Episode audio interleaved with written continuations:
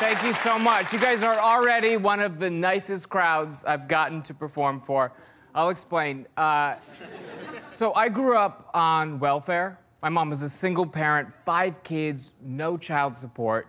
And a lot of people find that hard to believe that I was ever that poor.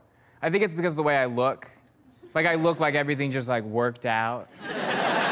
In fact, I look like the guy in the movie that yells, Don't you know who my father is?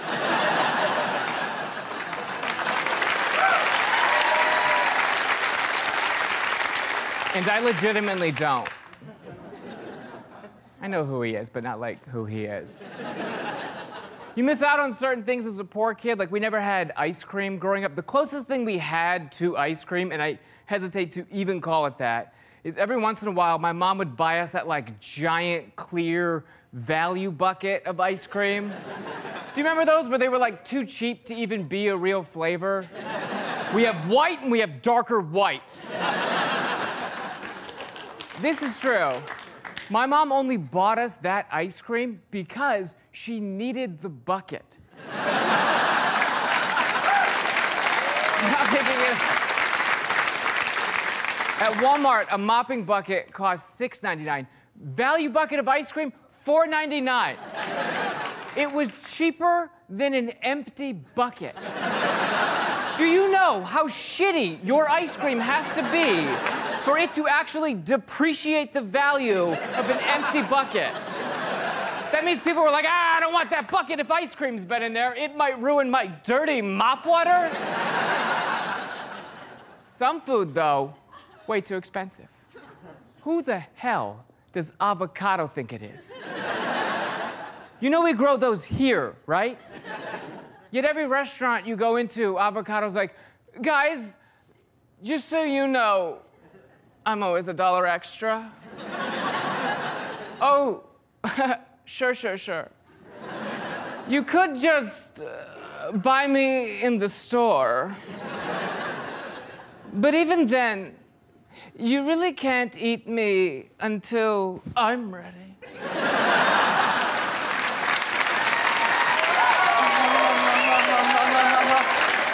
oh, whoopsie daisy doozy doo.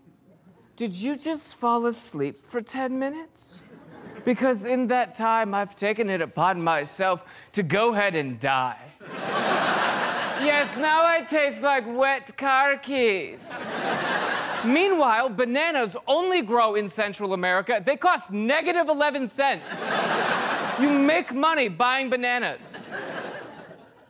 Not only were we poor, I also grew up in a big family, so that meant I had to do a lot of things I didn't want to do just because it saved my mom like a little bit of time.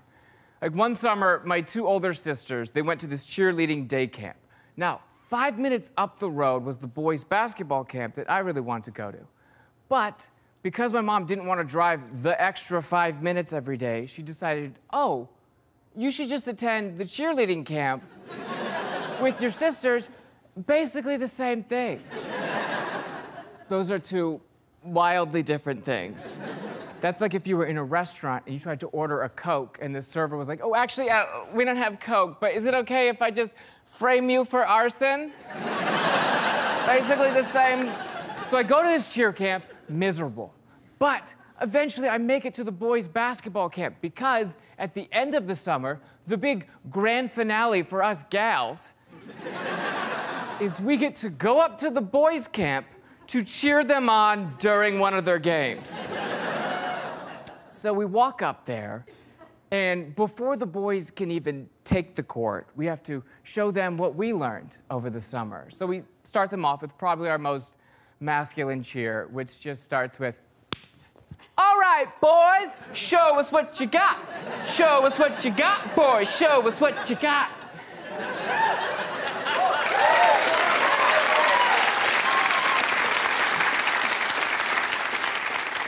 Now, I don't know if you've ever had to cheer someone on as they bully you. but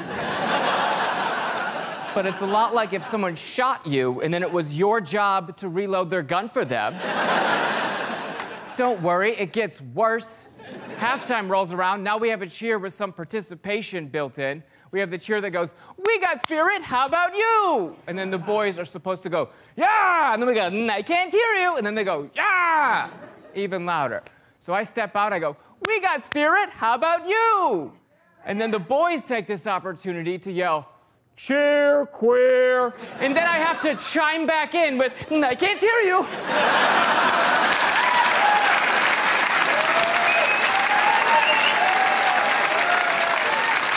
So, in terms of audiences, you guys are one of the nicer ones I've gotten to perform for. Thank you so much.